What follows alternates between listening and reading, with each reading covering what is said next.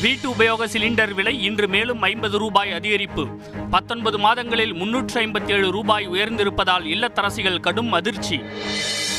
அதிமுக பொதுக்குழுவை நடத்த எந்த தடையும் இல்லை என உச்சநீதிமன்றம் இன்று அதிரடி உத்தரவு. பொதுக்குழுவுக்கு தடை கோரி ஓபிஎஸ் தாக்கல் செய்த மனுவை நாளைக்கு ஒத்திவைத்தது சென்னை உயர்நீதிமன்றம். பொதுக்குழுவின் போது ஆர்எஃப்ஐடி மூலம் உறுப்பினர்கள் வருகையை பதிவு செய்ய ஏற்பாடு. கல்வி மற்றும் ஆராய்ச்சி நிறுவனங்களுடன் ஐந்து புரிந்துணர்வு ஒப்பந்தங்கள்.